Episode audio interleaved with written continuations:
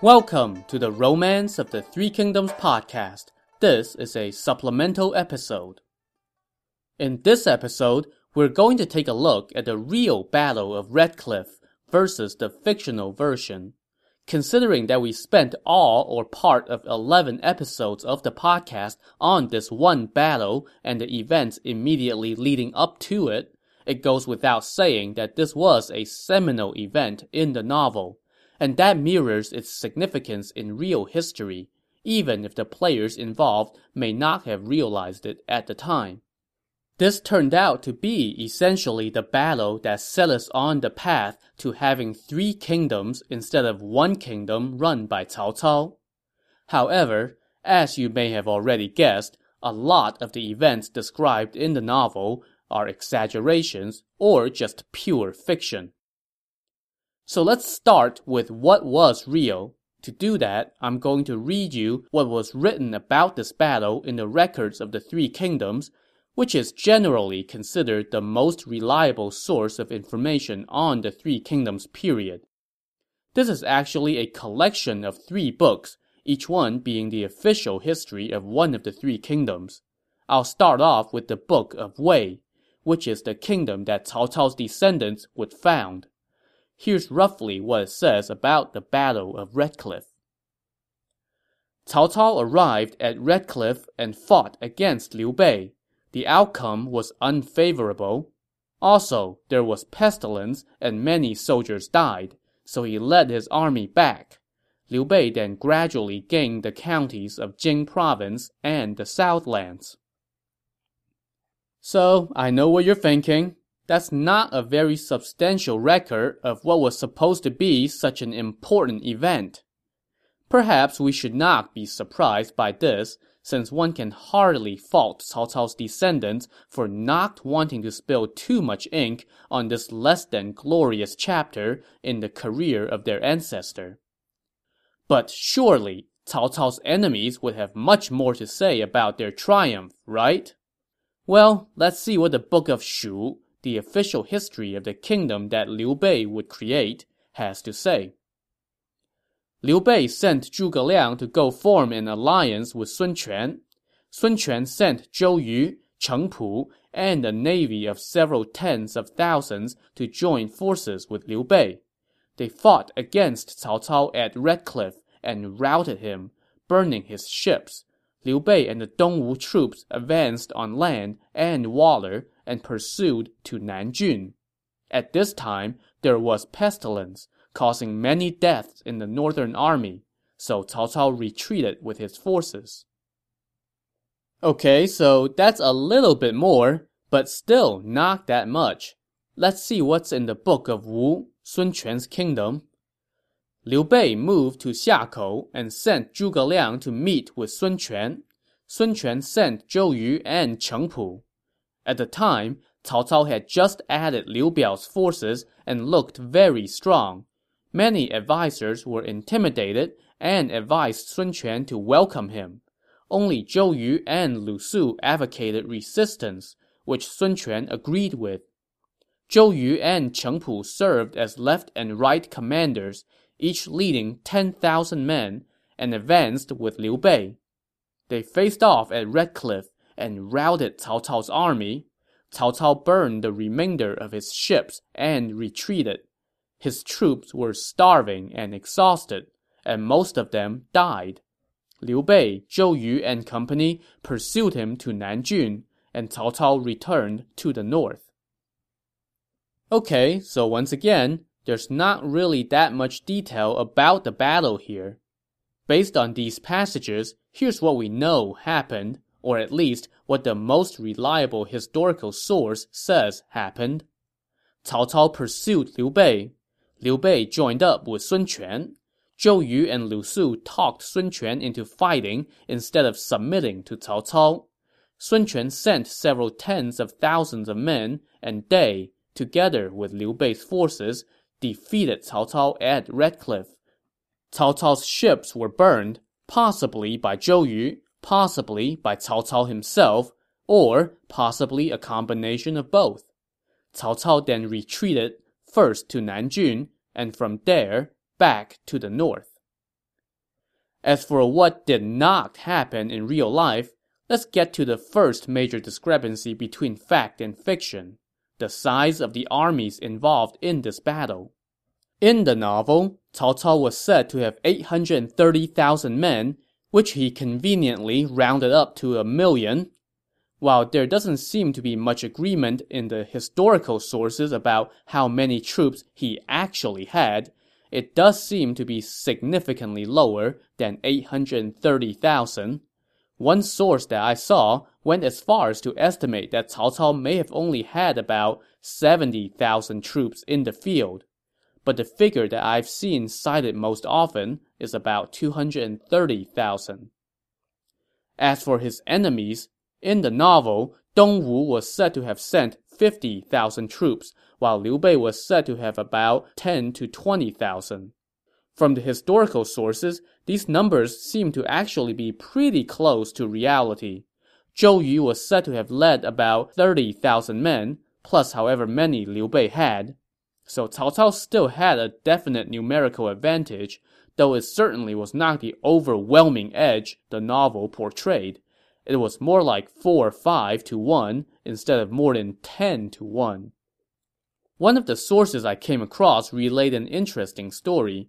It said that at the time, Sun Quan only had 50,000 men altogether, and he sent 30,000 of them to help Liu Bei, with assurances that if things didn't go well, he would take the other 20,000 and send them as well. When Zhou Yu met Liu Bei and told him that he had brought 30,000 men, Liu Bei apparently said, Well, that's not enough. And Zhou Yu basically answered, Well, it will have to be. So now that we have addressed the numbers, let's turn our attention to another major discrepancy between fact and fiction, which is the role that Dongwu played in the outcome of the battle. In the novel, while Dongwu was certainly important because it had the bodies to stand up against Cao Cao, the picture we get is pretty much that Zhou Yu, Lu Su, and the rest of the Dongwu forces were more or less just along for the ride while Zhuge Liang dazzled everyone with his strategies and godlike talents.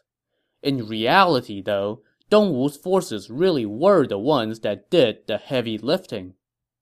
For example, it was the Dongwu general Huang Gai who suggested to Zhou Yu that he should use fire and Huang Gai actually did lead a fleet of fireboats under the pretense of defecting to Cao Cao to start the fire that consumed Cao Cao's ships.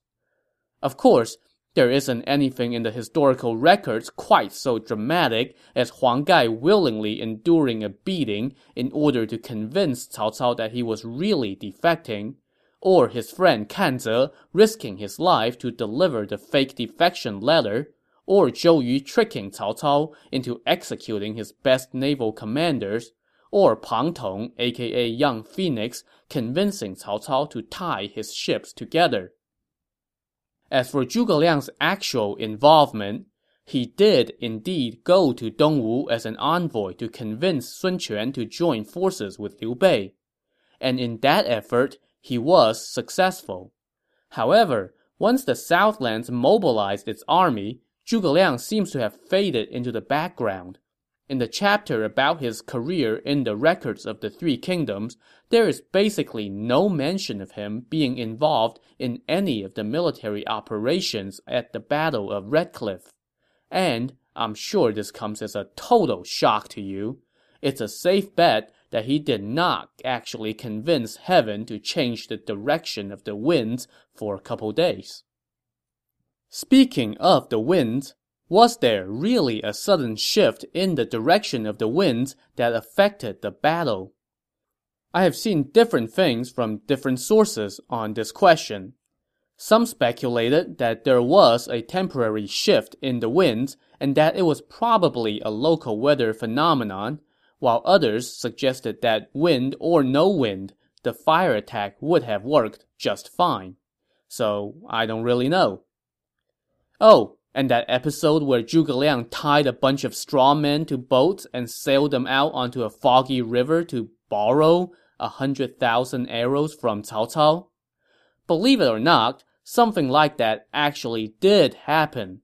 but it was not Zhuge Liang who did it, and it did not happen at Red Cliff. Instead, it was Sun Quan who pulled off this trick, and he did it in a later battle against Cao Cao. But, like so many of the Dongwu characters, Sun Quan gets the shaft here, in the name of deifying Zhuge Liang. In the real battle, there was a much more significant player than the winds or Zhuge Liang's godlike abilities. But this player's role was severely downplayed in the novel. I'm talking about disease. In the novel, this was only mentioned in passing as one of the reasons that Cao Cao decided to tie his ships together. In reality, though, disease appears to have taken a significant toll on Cao Cao's troops and was as much a reason for his decision to fall back as the defeat in the battle itself. We can see evidence of this in that the histories of all three kingdoms in the records of the three kingdoms make it a point to mention pestilence among Cao Cao's troops.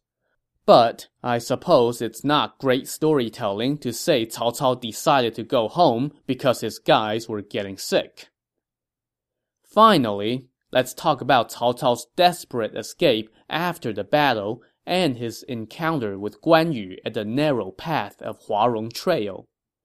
In the novel, Zhuge Liang, in his infinite wisdom, had foreseen that Cao Cao would run in that direction, but also in that infinite wisdom, Zhuge Liang had foreseen that it was not yet time for Cao Cao to die, so he sent Guan Yu to defend that position, knowing full well that Guan Yu, out of a sense of honor and obligation, would let Cao Cao go. In reality, however, everything I have read pretty much says this did not happen. Much of what we know about what actually happened comes from a later edition of the records of the Three Kingdoms. This edition was produced more than a century after the original was compiled.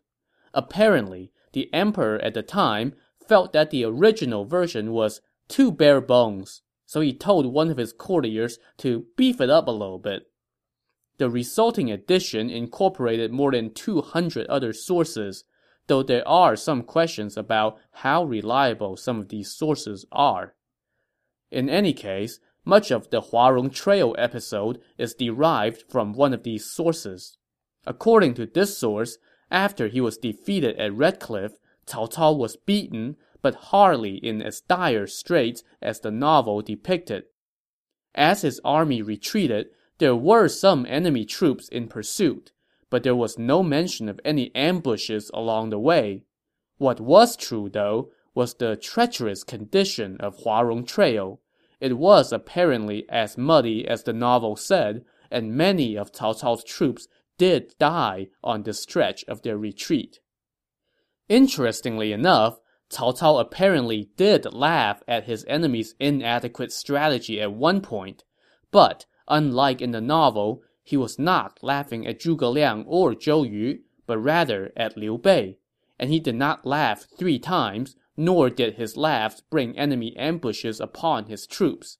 Instead, he only laughed once, after his army had retreated out of Huarong Trail. After he laughed, some of Liu Bei's troops did show up in pursuit, and they set a fire to try to burn Cao Cao's troops. But by that point, Cao Cao and his men were already safely out of range there was certainly no mention of any groveling for mercy on Cao Cao's part, and I doubt that it would have done him much good if he really had been in that situation. So there you have it, a quick look at some of the main differences between fact and fiction where the Battle of Red Cliff is concerned. I hope you enjoyed it, and I'll see you next time on the Romance of the Three Kingdoms podcast. Thanks for listening.